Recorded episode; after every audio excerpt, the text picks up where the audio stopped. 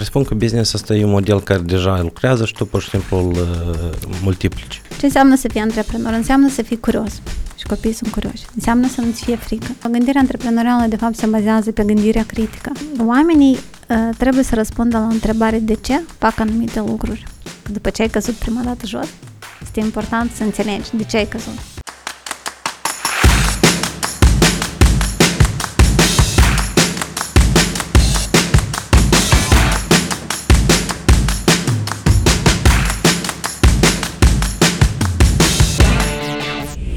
Salut dragi prieteni și bine v-am regăsit la o nouă ediție de podcast Treci la tablă. Astăzi am ca invitată pe Viorica Cerboșcă. Salut Viorica! Salut Alex!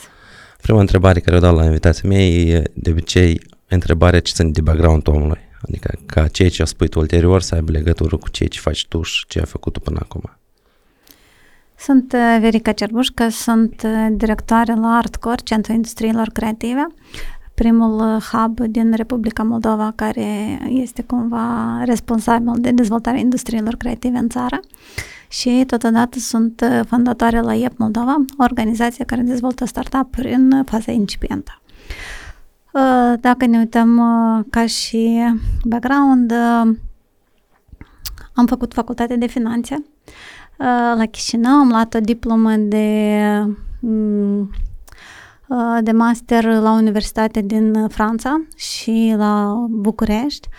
Uh, deci, practic, eu sunt specializat în uh, finanțe și control de gestiune a companiilor și totodată am luat și un PhD, deci sunt doctor în economie, practic. Ulterior, sau în paralel, am lucrat la Ministerul Economiei, am lucrat la ODIM ca și responsabil de acces la finanțare și vicedirector am fost o perioadă de timp uh, uh, ulterior. Am decis că vreau să fiu pe cont propriu, să-mi dezvolt propriile proiecte și propriile afaceri și am ajuns cumva încet, încet și să dezvolt IEP în paralel cu Artcore. Doctor, wow! Deci ai făcut studii în Moldova, București, Franța. București adică... și, și Orlean, deci au fost două universități uh, făcute în paralel, dar la București. Practic, profesorii veneau din Franța, uh, stăteau pentru noi 10 uh, zile, două săptămâni, ne predau un curs extrem de intensiv, dădeam și examenele peste două zile și tot așa am învățat un an și jumătate. Adică aveai studii cu profesori locali, dar după asta... profesori din Franța, care veneau la București. Uh-huh. Da, doctoratul ai făcut uh, unde? La Chișinău, la ASEAM, ca și facultatea. Asta îi durează ceva timp, nu? În ani, dacă se... Uh, păi, în ani, știi cum am învățat 5 ani de facultate, am făcut și un an și jumătate de master, uh, iar doctoratul a durat uh, mulți ani, nu mai știu cât, dar foarte mulți, uh, pentru că între timp uh, eu și lucram, am făcut un copil, am făcut pe al doilea, am lucrat iarăși destul de mult până am decis că vreau să să plec de la UDIM și cumva mi-am încheiat și acest, am reușit să, să-mi iau și diploma de doctor pentru că este totuși solicitant să faci o cercetare. Uh, să analizezi, să o pregătești, să o scrii, să o verifici, să o coordonezi cu o grămadă de lume și plus să, să mai și pregătești documentele finale. Povestești mai mult despre Moldova. Yep, Moldova a început în anul 2017, după o vizită de-a mea de studiu la, în Israel, uh, la un program de um, dezvoltarea a ecosistemului antreprenorial și acceleratoarelor uh, pentru participanți din întreaga lume. Deci noi eram uh, 30 de persoane uh, din 22 de țări.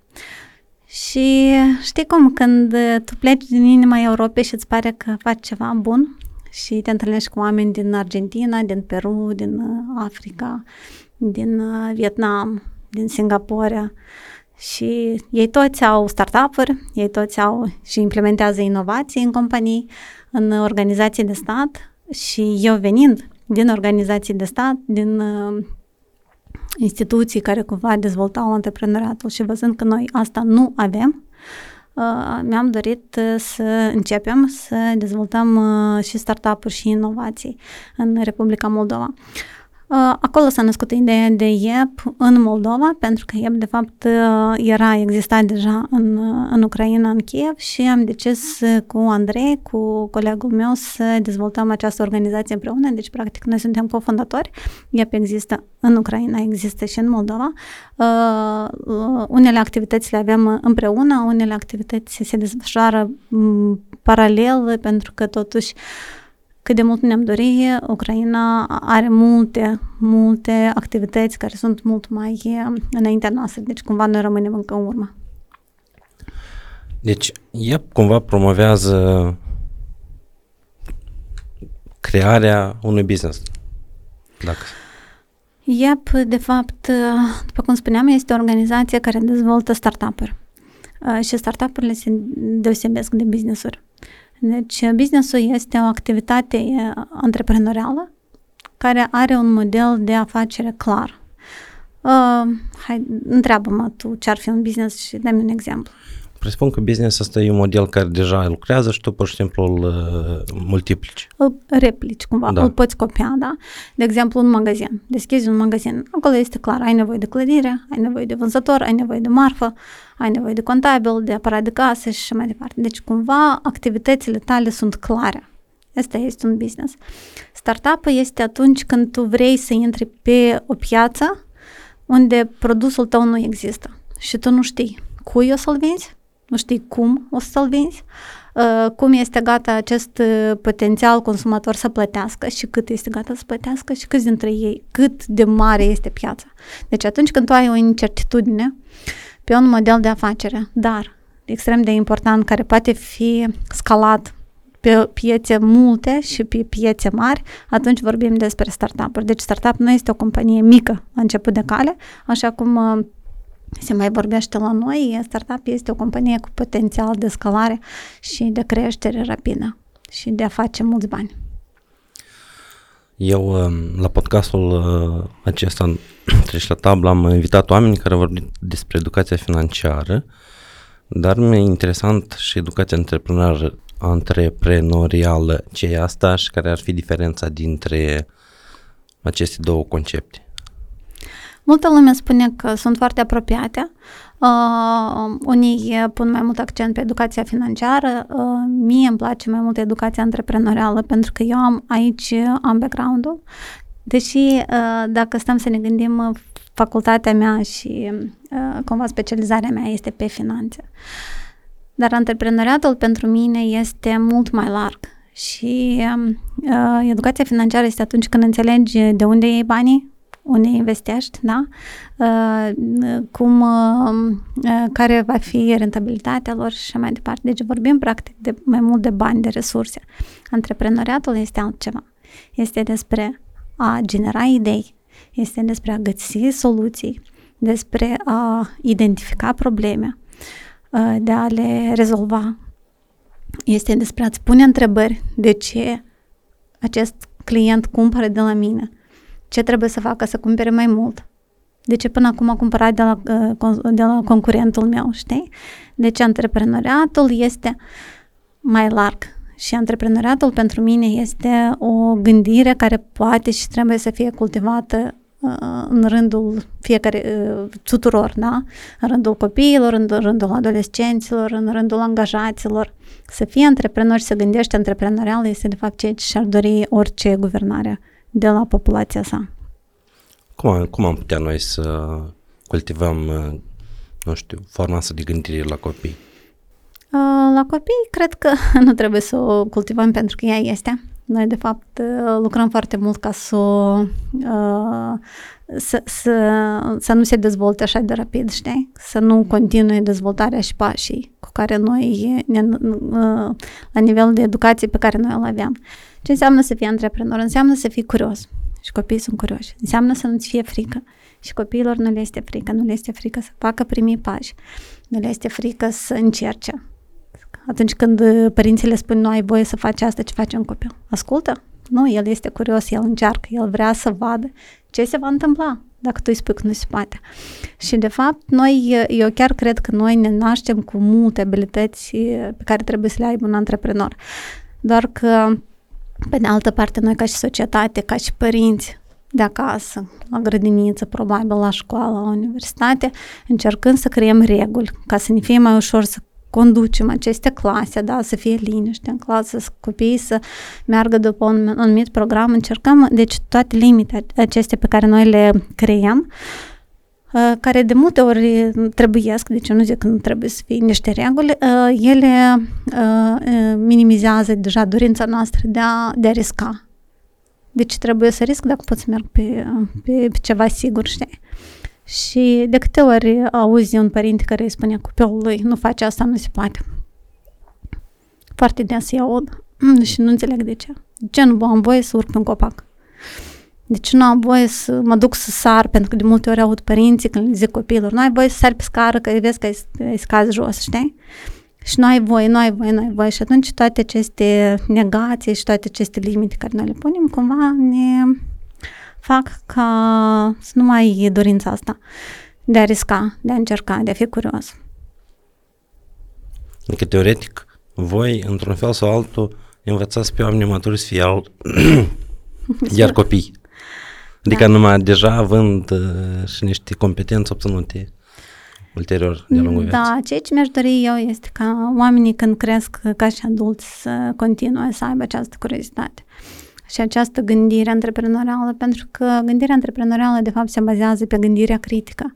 Este atunci când ai o situație. Deci, în primul rând, ce înseamnă să fii antreprenor? Înseamnă să înțelegi ce se întâmplă în jurul tău, să fii empatic.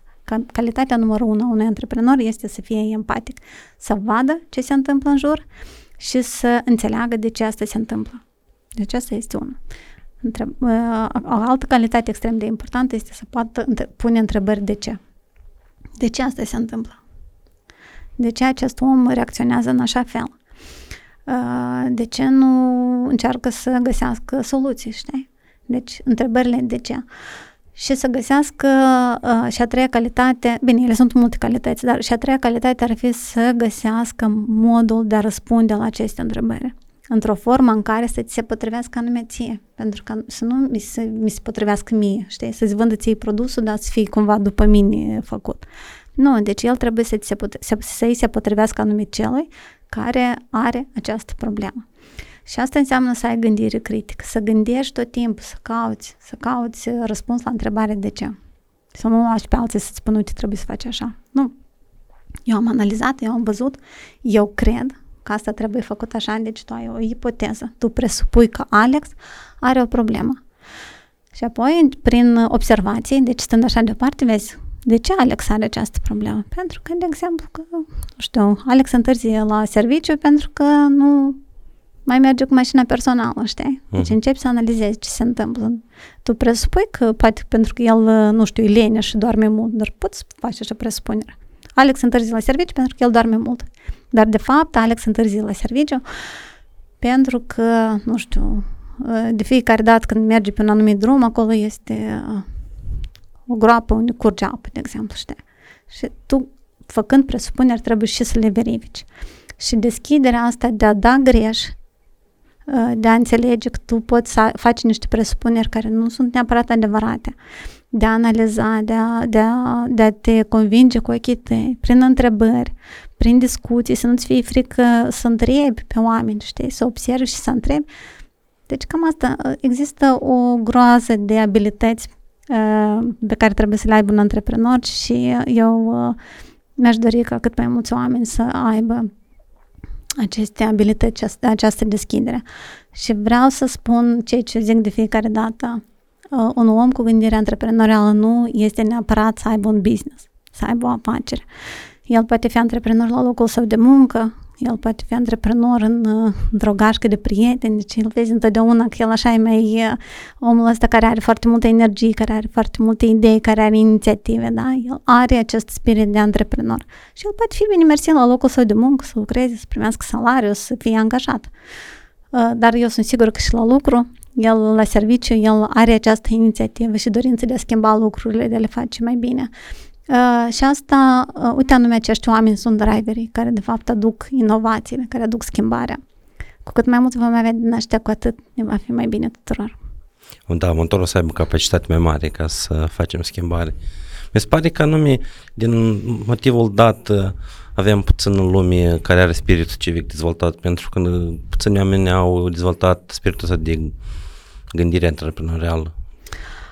Cu spiritul civic, eu cred că mai este, avem o problemă că cu regretul să zic asta, dar mi se pare că nu prea este dezvoltat acest spirit civic nici acasă și nici la școală. Eu nu mi-amintesc ca cineva să fie dezvoltat în mine cumva acest spirit civic la școală, știi? Uh-huh. Această responsabilitate față de societate. Sper că acum s-a schimbat lucrurile. Sper. Deși, știi, dacă stau să mă gândesc că toți copiii care vin la noi la programele noastre, cu toții își doresc să schimbe câteva lucruri.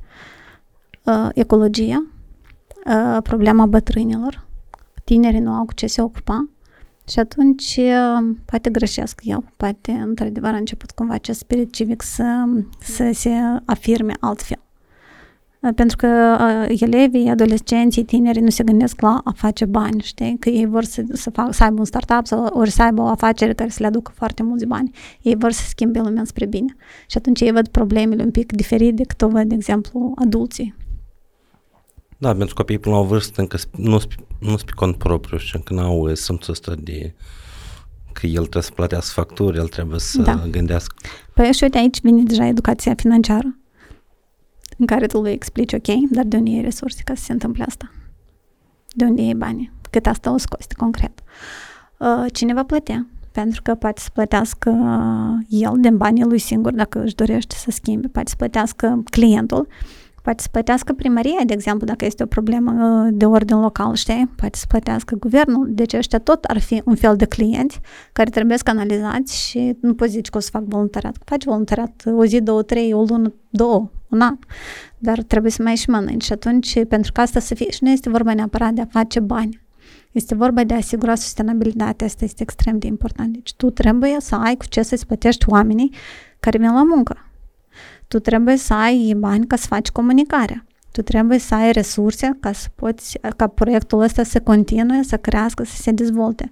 Și întotdeauna componenta financiară este extrem de importantă. Și ea este importantă și ea trebuie uh, privită corect, știi? Că dacă am un proiect social, nu am nevoie de bani, nu este adevărat. Mi se pare că proiectele sociale tot, tot costă bani. Uh, și mai mult? Da. Da costă și pentru că sunt și foarte importante, ele sunt și foarte scumpe, da. Pentru că sunt, uh, sunt proiecte sociale foarte masive care au, uh, nu știu, scopuri de cifre de zeci de mii, de exemplu, de, depinde de ce domeniu discutăm. Pentru că dacă vorbim despre educație ecologică și despre reciclare și chestii, pe lângă educație propriu-zis, trebuie să ai și o infrastructură suficientă ca să, nu știu, într-o vreme foarte multă lume diviza deșeurile până ce nu s-a aflat că de fapt se iei din două grămezi diferite și într-o singură grămadă.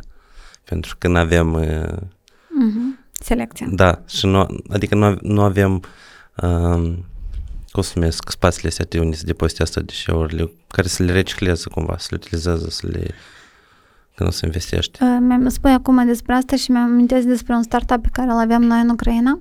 Uh, este vorba despre o echipă care are grijă de prelucrarea deșeurilor din uh, magazine și restaurante mari. Uh, și ei au, de exemplu, aceeași problemă, unde să stocăm acest gunoi, da? ce să faci cu el, pentru că el oricum este scump să-l, este costisitor să-l transporti Uh, uh, cineva trebuie să-l selecteze și mai departe. Și atunci ideea lor este de a, ca mâncarea, deșeurile alimentare din magazine și restaurante uh, se depozitează într-un, într-o ghenă specială, nu știu exact cum se numește, într-o cutie specială și acest, acest produs este amestecat cu un fel de vierme și viermele mâncând, alimentându-se cu aceste deșeuri, produce la, fel, la rândul său uh, îngrășăminte pentru pământ. Și atunci, uh, uh, dar ce vreau să zic este că s-a luat unul problema deșeului și a fost privit altfel, da? Care este problema? Că el este mult, că el trebuie prelucrat, că el este scump de a fi transportat, știi? Și fiind privită problema altfel, a fost adusă cu tot altă soluție. Și aici vorbim, asta înseamnă să faci un startup, pentru că și problema deșeurilor este foarte mare și foarte multă lume are această, uh, se confruntă cu această dificultate. Plus, pe de altă parte, guvernele uh, statelor europene deja au început să impună uh, penalități pentru deșeuri care nu sunt prelucrate cumva. Și atunci tu ca și magazin poți să faci și niște bani, da? Deci tu, unul, nu ai costuri de transportare a deșeului și doi, poți să mai faci niște bani din faptul că se produce acest îngrășământ pentru pământ pe care poți ulterior să-l vinzi. Uh, vezi cum lucrează startup-ul? Deci ai găsit o problemă și încerci să găsești soluția altfel. Privești din punct de vedere inovațional și asta poate fi dus în toată lumea. Pur și simplu, eu aveam așa o viziune, cumva credeam că oamenii care se ocupă de startup-uri, se ocupă de business-uri mari, care inițial au fost și ele startup-uri, sunt oameni vizionari și mi se pare că e foarte complicat ca, ca să, să devii un om care să vadă lucrurile în perspectivă. Asta e cum ai juca șah și ai vedea, nu știu, 30 de mișcări înainte ca să da, poți controla. Da, eu sunt de acord cu tine. Nu toată lumea este vizionar.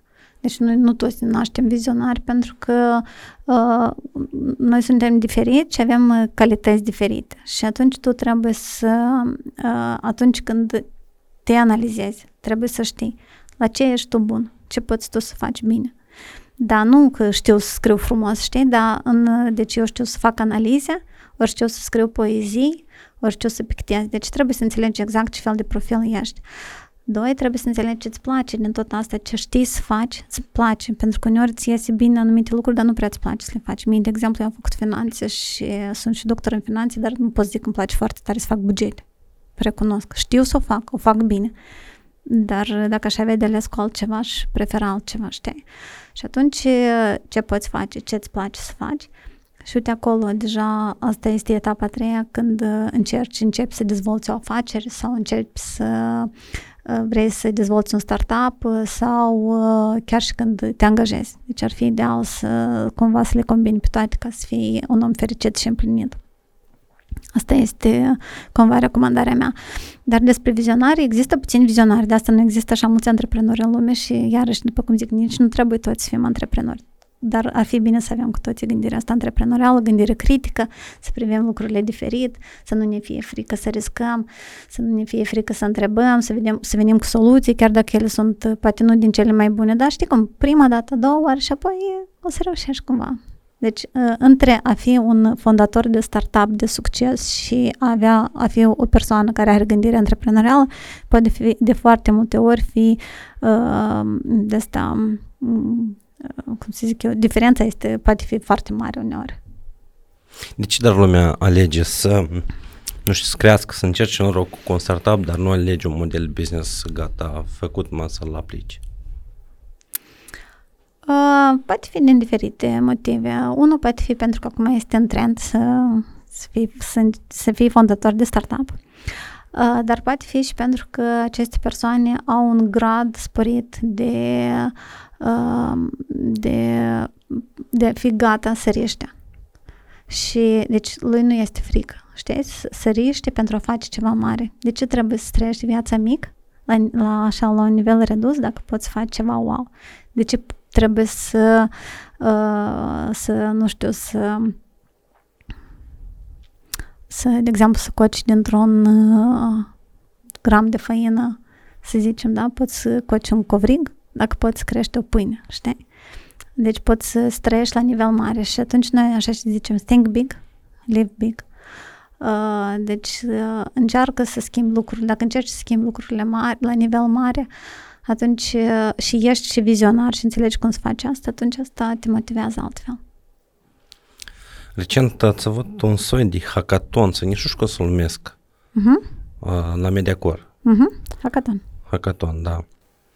Uh, înainte la mine cuvântul hackathon s-a asociat ceva legat uh, neapărat de IT. Uh-huh. Pentru că la Moldova primele hackatoane erau strict de de coding și de programare și acum să fac hackatoane în toate domeniile, practic, poți spui. Uh, de ce asta un hackathon în general, poate lumea care se uită la noi, poate sunt niște profesori care poate încă nu știu ce asta. Un hackathon este un eveniment care durează de obicei trei zile. Noi avem invitați și așteptăm ca și participanți persoane cu diferite expertize. Vorbim despre vizionare, în primul rând, și oameni cu gândire business, business mind noi numim. Uh, designer trebuie să fie neapărat uh, developer uh, și aceste persoane, dacă încă nu au o echipă și nu au o idee, se uh, încearcă să-și găsească membri de echipă, se alătură unei idei care, care le place și pe parcursul la 48 de ore, cam așa organizăm, ce puțin așa organizăm noi hackatanele, durează 48 de ore, începe vineri seara, se termină duminică seara, ei lucrează la o idee, uh, ca această idee să fie transformată într-un MVP. MVP este un produs minim viabil, deci este ceva care, poate, care înțelegi cum lucrează ideea ta, concret. Dacă vorbim despre aplicație, ea poate fi făcută în design și tu arăți că apeși pe butonul ăsta, se întâmplă asta, ca rezultat obținem asta. Deci ceva real care trebuie uh, să se vadă cum, uh, se, cum, cum lucrează, știi? Cum o să de prototip? Prototip, da, prototip. Uh, de exemplu, cum ai întrebat de hackathon, noi uh, am organizat mai mult de 10 hackathon la IAP Moldova. Uh, am organizat uh, hackathon cu partenerii noștri, pot să-i spun? Da. Uh, partenerii noștri din Estonia, Garaj 48, sunt, uh, este vorba despre o organizație care a organizat, deci organizații care au organizat mai mult de 200 de hackatoane uh, în diverse țări. Uh, am organizat uh, pentru cu OSCE, de exemplu, am avut un hackathon foarte interesant pe subiectul anti-trafficking, deci, în special atunci când a început pandemia, foarte multe persoane, foarte mulți copii erau abuzați sexual în mediul online. Și asta uh, și a fost un hackathon complicat, dar foarte interesant, pentru că pe de o parte am avut persoane care înțeleg ce înseamnă, uh, cum poate fi soluționat problema traficului de, de ființe umane. Uh, pe de altă parte am avut uh, echipe care știau cum să găsească aceste idei, cum să găsească aceste soluții și în final am avut inclusiv persoane din organizații internaționale responsabile de, de traficul de ființe umane. Ce a fost super interesant. Și am organizat deja uh, hacatane și pe uh, subiecte de îmbunătățire a mediului urban, uh, dar de obicei ele sunt hackatoane pentru că noi ne dorim să ajutăm cât mai mulți tineri să înțeleagă ce înseamnă să faci un startup și asta în timpul hackathonului poți să, să o faci în timp de 48 de ore. Dar astea care au fost acum recent, uh, care era subiectul sau care a fost scopul lui? Domeniu? Uh, este vorba, a fost uh, uh, un hackathon cu subiectul de Web3, organizat împreună cu um, proiectul Tehnologiile Viitorului din Republica Moldova și doi parteneri, um, special doi mai activi din Statele Unite, este vorba despre Zuckerberg Institute și Possible Zone. Cu ei am organizat acest hackathon pentru că am vrut să înțelegem, în primul rând să povestim mai mult despre Web3 și în al doilea rând să înțelegem cât de pregătită este societatea noastră pentru acest subiect, pentru acest trend și vreau să-ți spun că noi am avut uh, peste 200 și ceva de aplicații. La hackathon am ales 100 de participanți, au fost create 15 echipe și uh, am avut 3 câștigători. Uh, dar uh, soluțiile care au fost găsite, deci ele nu se deosebesc de alte hackatoane, da, care nu au fost pe subiectul Web3, sunt aceleași. Este vorba despre ecologie, este vorba despre educație, este vorba despre un băiat a venit și a zis, de exemplu, că Uh, o problemă foarte mare este uh, cartela medicală pe care o avem noi pe suport de hârtie, uh, pe care poți să o pierzi, care întotdeauna este la policlinică, trebuie să mergi să o iei ca să ajungi la alt medic. Nimeni nu înțelege ce scrii, tu ca și pacient nu înțelegi ce scrii medicul în, în fișa ta, deși parcă ar trebui să știi și tu de ce ești bolnav, nu? Uh, medicul nu întotdeauna ți explică și atunci propunerea lui era să fie transformată această cartelă medicală pe suport hârtie într-o aplicație în care tu ai acces întotdeauna și toți medicii au acces întotdeauna la fișa ta medicală din momentul în care te-ai născut. Uh, ce am mai avut noi? Am avut uh, o altă soluție care cumva trebuia să fie implicat guvernul, prin care uh, cartea ta de identitate și toate actele tale se află într-un singur wallet, cum ar veni așa, într-un singur portofel online Uh, și iarăși la care tu poți avea acces oricând și să fie și recunoscut. Deci în momentul când ajungi, de exemplu, la uh, VAM acest document să fie uh, recunoscut pentru că și ei au acces la această masă de date. Cam, cam astea au fost ideile. Ele nu se deosebesc de ceea ce am avut noi, de exemplu, în hackathonul precedent, în primăvară. Noi avem un hackathon și acum toamna cu Garaj 48 și nu știu, mie îmi plac astfel de evenimente pentru că ele sunt super intense. Pentru noi ca și organizatori sunt foarte complicate pentru că solicită foarte multă energie și foarte multă dedicație și atenție, dar pe de altă parte satisfacția este enormă atunci când vezi tinerii și participanții că au pleacă de acolo cu energie, pleacă cu foarte multe idei, dar cel mai important pleacă cu înțelegerea că să faci un startup nu este ușor și mulți dintre ei continuă, dar și mai mulți înțeleg că asta nu este pentru ei. Mie mi se pare boostul ăsta de informații, câteodată creierul nu are capacitate să-l uh, Din digereze. cauza mea? Nu, nu, nu. nu, în general, iată, de exemplu, uh, creierașul nostru uman, uh, el are capacitate, de exemplu, să concentreze continuu, nu știu, 45 minute. Pe urmă, uh-huh. el încetișor trebuie începe să băsească. Dacă în 48 de ore de informație continuu sau de, de lucru continuu, de creieraș continuu, asta trebuie încă și să poți. Uh, vină la noi la hackathon uh, și o să vezi. Cum, eu, cum eu am vrut să aplic, pentru că fratele meu a aplicat la ediția aceasta, dar mă gândeam acolo, echip trebuie, trebuie. Eu... Vineri, sâmbătă, duminică, nu ai treabă, Alex.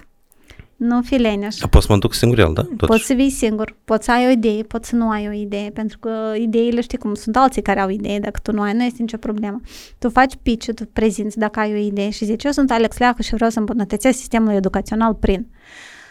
Cine vrea să fie cu mine în echipă? Eu vreau. Ok. Dacă ți-ai găsit patru membri de echipă, mergi cu echipa asta. Dacă nu ți-ai găsit membri de echipă, nu este nimic grav, pentru că sunt alte echipe care caută oameni cu expertiza ta.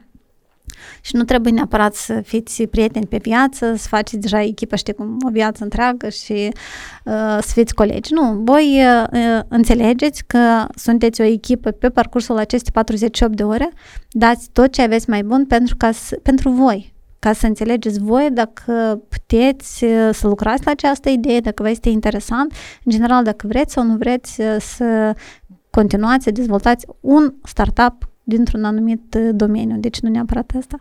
Și se merită să vii la astfel de hackatoane. Trebuie să încerc noroc pentru că iată la așa gen de evenimente, mai ales post-COVID, pentru că online nu lipsește interacțiunea și comunicarea asta. Adică tu poți descoperi oameni extraordinari, anume la offline-uri de genul dat. Noi am avut uh, un eveniment recent și cu um, tristețe. Vreau să-ți spun că am observat că oamenii, deci nu este vorba despre tineri, nu este vorba despre uh, IEP, este vorba despre un eveniment pe care l-am organizat pentru antreprenori și cu tristețe am realizat că noi am uitat să comunicăm și să facem networking în timpul pandemiei. Iar asta este o abilitate foarte importantă a oamenilor care fac business. Pentru că tu, uh, comunicând cu un potențial partener, el îți poate da o idee. Deci uh, el poate fi sau nu poate fi partenerul tău, dar el poate cunoaște pe cineva care poate să te ajute, știi? Și atunci tu dacă stai singur în găoacea ta și nu comunici cu nimeni, cum poți afla răspuns la întrebări? Trebuie tot timpul să fii în comunicare, trebuie tot timpul să fii în societate și asta uh, este important și asta noi încercăm să facem la IEP. Nu neapărat uh, astăzi să-ți dezvolți startup-ul, dar este important să fii parte dintr-o comunitate.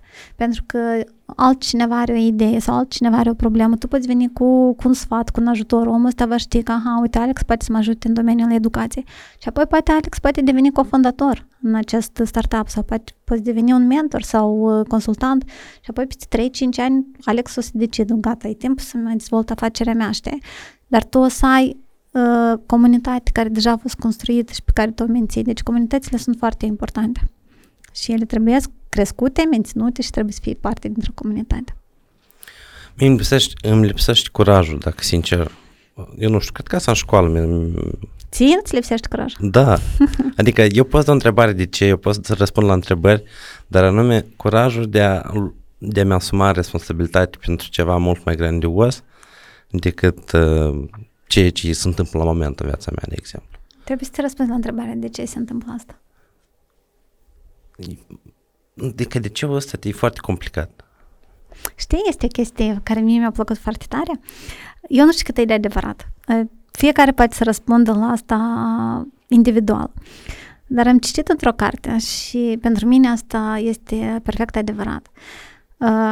Oamenii trebuie să răspundă la întrebare de ce fac anumite lucruri. Și dacă sunt oamenii fericiți, da? De ce fac oamenii împliniți? De ce fac anumite lucruri? De ce ei riscă? De ce ei muncesc 20 de ore pe, pe zi, știi? De ce călătoresc, de exemplu, sau merg pe jos, sau de ce aleargă și, nu știu, se îmbolnăvesc, transpir, obosesc? De ce oamenii fac lucruri nebunești de multe ori?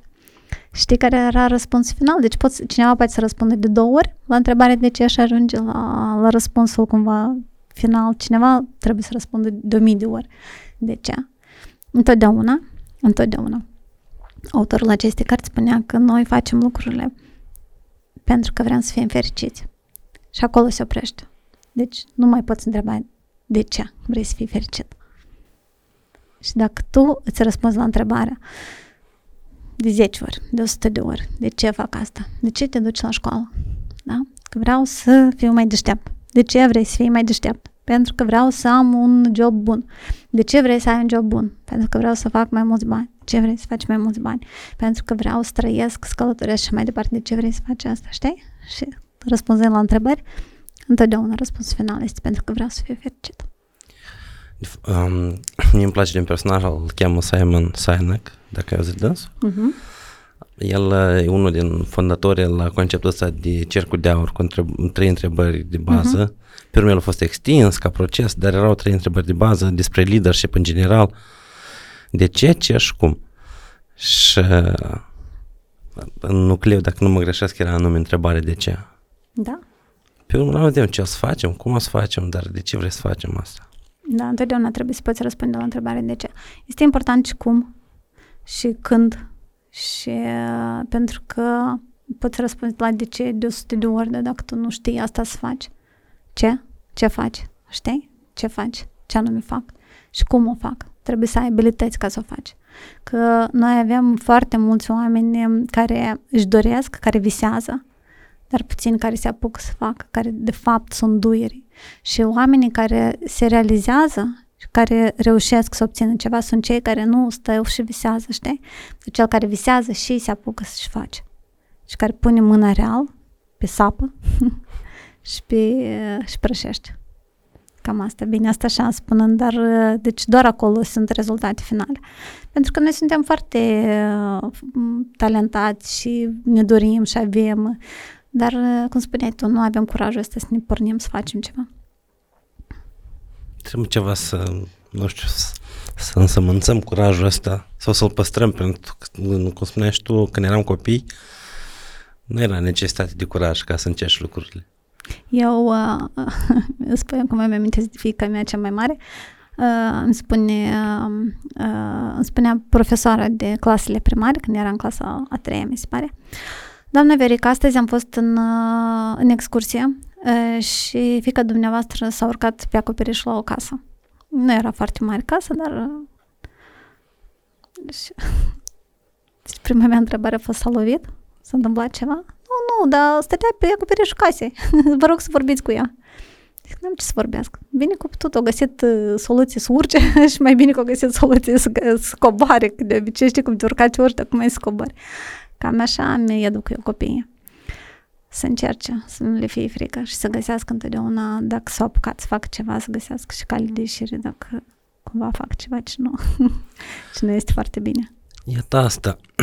Când noi eram copii, e că eu mă gândesc acum la toată experiența și la toată copilăria noastră fără gadgeturi în uh-huh. general. Mi se pare că noi nu știu cum am supraviețuit, dacă sincer. Dar am reușit lucruri, de exemplu, mă suntem pe copaci de ăștia de 20 de metri înălțime. Ne, am crescut pe desen animat Tarzan și uh-huh. respectiv ne suntem pe copaci care erau mai înalți ca casa. Uh, și iată, atunci noi nu ne gândeam că de ce se întâmplă, de dacă se rupe o creangă, dacă nu, adică la noi era focusul, acolo sus, mă trebuie să acolo sus. Gândești mare. Da. Uh, acum că noi ne maturizăm, noi încă n-am apucat să urcăm pe copacul acela de cireș, dar tu deja alb, știi toate riscurile. Dar eu mă gândesc, e, Dar dacă, da, și tot dacă, dacă, dacă, dacă, și nu, nici nu mai apucăm să, să încercăm. Bine, Alex, este, știi cum, nu putem spune ne apucăm, avem 40 de ani și ne apucăm de cât arată toți copaci. Când, Nu, tu, asta e ca când, tu, metaforă. când tu înțelegi riscurile, pentru că este important, experiența este foarte importantă și tu, având experiență, de ce în startup este foarte important să ai un mentor? Pentru că acest mentor este un om care a trecut prin toată experiența pe care tu o ai și el îți poate, uh, cel puțin te poate mm, îndruma, poate să zic, vezi că aici încearcă așa sau nu încerca așa sau cel puțin să te asculte și să adresezi întrebări. Deci experiența este foarte importantă.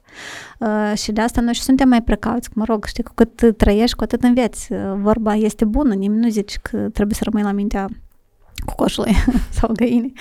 Uh, doar că să nu pierzi această dorință de a crea lucruri mari, de a schimba. Uh, și atunci când tu ai această dorință și când tu, împreună cu experiența care o ai, împreună cu gândirea critică, deci de așa îți creează lucrurile mari și lucrurile frumoase. Te apucat că ți arăt prin copaci care crengi uscate. Că șansa că o scazi jos asta este sigur. Mersi mult. Și este important, stai un pic, că după ce ai căzut prima dată jos, este important să înțelegi de ce ai căzut și să înveți din asta. Pentru că eșecurile sunt o altă chestie foarte, foarte importantă în startup-uri și în, și în afaceri. Eșecurile, eu le mai zic, să mă scuze acum profesorii, fac apurile, sunt importante. Noi trebuie să reușim să greșim uh, și rapid. Deci foarte important este să greșești rapid și să înveți rapid din asta și să o iei de la capăt și să greșești ieftin. Asta este foarte important. Deci o abilitate care nu toată lumea o are, să greșești cu bani puțini, știi? Uh-huh. Sau pe banii altora de dacă este posibil, dar uh, fail-urile sunt foarte importante pentru că ele te învață să data viitoare să crești mult mai repede. În Statele Unite, în Israel, există o teorie întreagă despre faptul că uh, investitorii nu-ți dau bani la primul startup dacă uh, nu ai avut anterior o greșeală. Deci dacă primul tău startup a împușcat așa deodată, tu nu-ți primești investiții. Știi de ce? De ce? Pentru că ei spun că dacă tu reușești din prima, o să crești un tânăr sau un fondator super îngânfat. Și oricum odată și odată tu o să greșești și oricum odată și odată o să cazi și o să te lovești și o să fii dureros. Și atunci ei nu vor să investească într-o echipă care nu a avut niciodată eșec și nu au frustrarea asta, știi? Când tu te simți prost că ai greșit, deci tu trebuie să fii super empatic și înțelegător că greșelile sunt normale și ți se pot întâmpla și ție.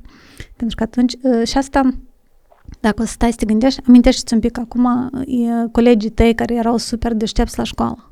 Eu sper că tu n-ai fost unul din asta. Am fost, am fost ocelar o vreme, nu tare mult. Copiii care sunt super deștepți la școală și care sunt întotdeauna încurajați cumva, eu nu știu, eu, eu o să-mi amintesc acum de colegii mei.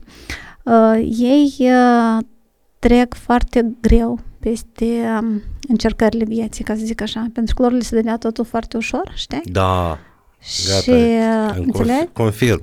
Și iar cei care erau copii medii, care nu le era frică acolo să copieze, acolo să trișeze, care îi spunea tot timpul că tu ești, mai că nu ești prostul clasei, ce cauți în clasa asta, că tu nu meriți fi aici, deci acești copii, dacă, bine, le, le crește în interior o dorință de a, în primul rând ei au, cum să zic, această Nota asta de frustrare precis, da. dar mă au. Și asta nu este bine, deci noi nu trebuie să creștem oameni frustrați. Dar ei cel puțin înțeleg ce înseamnă să fii nu cel mai bun. Deci ei înțeleg ce înseamnă asta și atunci, de obicei, acești oameni nu le este frică să riști, ei n-au ce să piardă. Ei n-au să piardă că au un șase sau un șapte acolo, știi, ok. Deci și această cum să zic, deschidere de a risca îi face pe ei să fie mult mai mult mai fericiți și mult mai deschiși pentru, pentru încercări și pentru din astea uh, diferite provocări ale vieții. Pentru devin mai imuni la insucces, poate, și la, nici nu insucces, dar la eșecuri. Da, dar și, dar, uh, și faptul că dacă ei sunt deștepți, noi acum vorbim despre cei care sunt șmecheri, da, și rapid învață, deci el a învățat din prima greșeală și a mers, el a învățat din a doua, știi? Uh-huh. Și el a mers și cumva o, uh, reușește să învețe și să crească mult mai rapid, deci cu tempouri mult mai rapide decât cei care sunt întotdeauna foarte buni. Și el, cel care este foarte bun, el trebuie să depună foarte mari eforturi. Dar dacă îi se întâmplă ceva, atunci el cade și uh, nu face față situațiilor, uh, din păcate, care viața este mai dură. Cam așa, deci asta este un alt aspect important pentru antreprenori. Mersi mult că ai acceptat invitația să fii la podcast. Și eu îți mulțumesc pentru invitație. Și mă mai invit, mă, că da, cu drag.